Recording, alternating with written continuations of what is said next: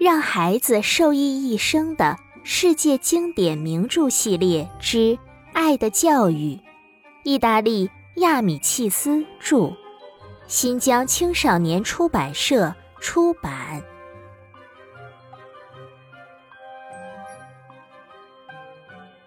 上一章我们认识了恩里克最喜欢的德罗西，接下来让我们一起收听第十三章《伦巴第的小哨兵》。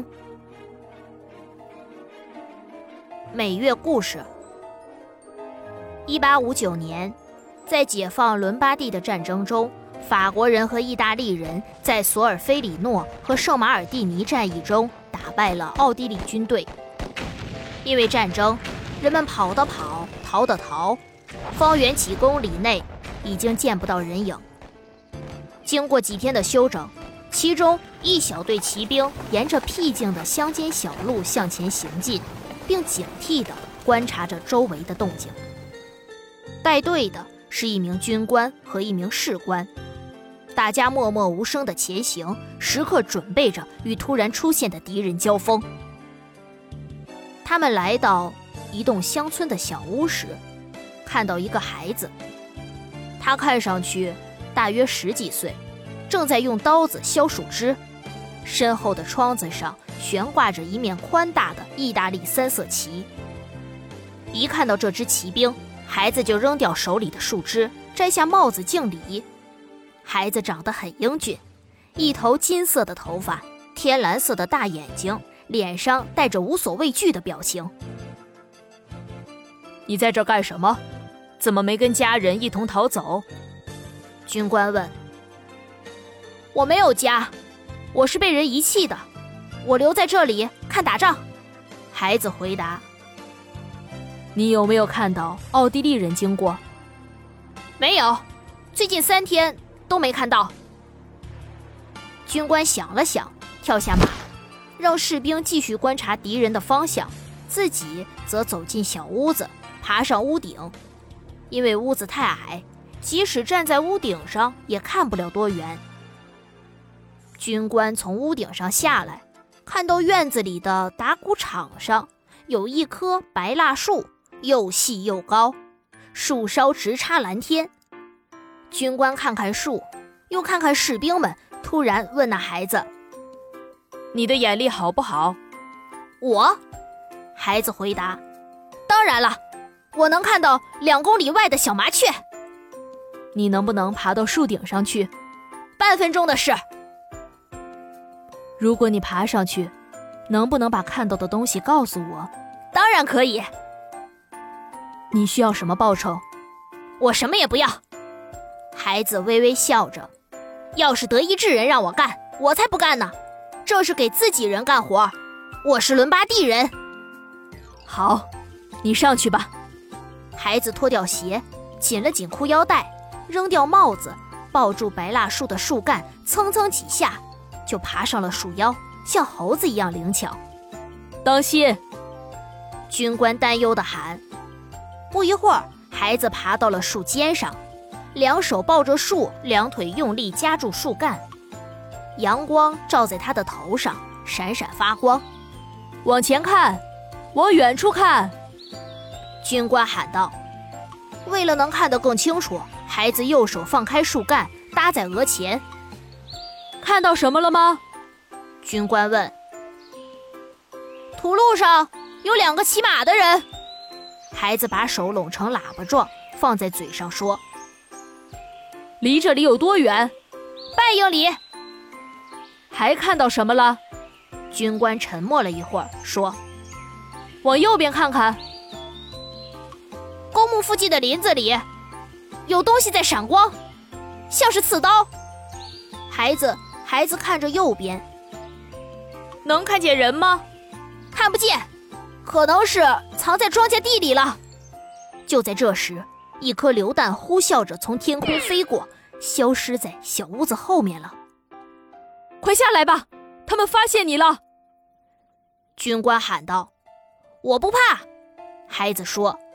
下来吧。军官又说。再看看，左边有什么？孩子向左前方伸出头去。就在这时，一个更尖利的声音划过天空，子弹擦身而过，孩子全身一颤，说：“看来是冲我来的。”下来！军官高声命令着。马上就下来，树挡着我呢，你不用担心。是左边吗？说着，孩子把身体伸向左边，喊道：“左边有一座教堂，好像……”话还没说完，第三颗子弹飞来，几乎就在这同时，孩子从树上掉了下来，他的身体被中间的树枝拦了几下，最后头朝下摔了下来。糟了！军官跑上前去，孩子脸朝上摔在地上，两臂伸着，身子下面有很多血，胸口仍在层层地冒着血，他的胸口中了弹。军官俯下身喊着：“可怜的孩子，你醒醒，醒醒啊！”边说边拿出手帕压在孩子的伤口上。就在这时，孩子睁大了眼睛，脑袋一仰，断了气。军官脸色煞白，目不转睛地盯着孩子看了一会儿，然后轻轻地把他安放在草地上。军官站起身，注视着孩子，上士和两名士兵也一动不动地注视着孩子。可怜的孩子，可怜的好孩子。军官悲伤地说，然后他从窗户上取下三色旗，盖在孩子身上。上士把孩子的鞋子、帽子、小刀收集起来，放在孩子的身边。让野战医院把孩子接走吧，他像士兵一样英勇，应该以士兵的仪式来安葬他。军官说完，向孩子做了个亲吻的手势。几天后，意大利的先头部队向敌方推进，有一个狙击兵营列成两队，走在骑兵小队走过的那条路上。他们来到小屋前，看到了白蜡树下盖着三色旗的孩子的遗体，纷纷拔出战刀向孩子致敬。这几天，伦巴第孩子牺牲的消息已经在官兵中传开了。一位军官俯下身子去，从长满鲜花的小溪边摘下两朵鲜花，放到孩子的遗体上。所有经过的官兵都摘下几朵鲜花，撒在孩子的身上。不一会儿，孩子的身上就盖满了鲜花。好样的，小伦巴第人！你好，金发孩子，英雄，再见！一位军官还把军功章放在孩子的遗体旁。孩子静静地躺在三色旗下，身边堆满了鲜花。他脸色苍白，却仍在微笑。他似乎听到了军官们的敬意，他好像因为能够为伦巴第献出生命而高兴。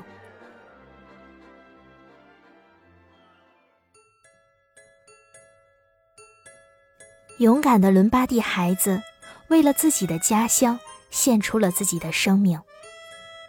下一章我们要讲一位做生意的人，这个人是谁呢？让我们下一章继续吧。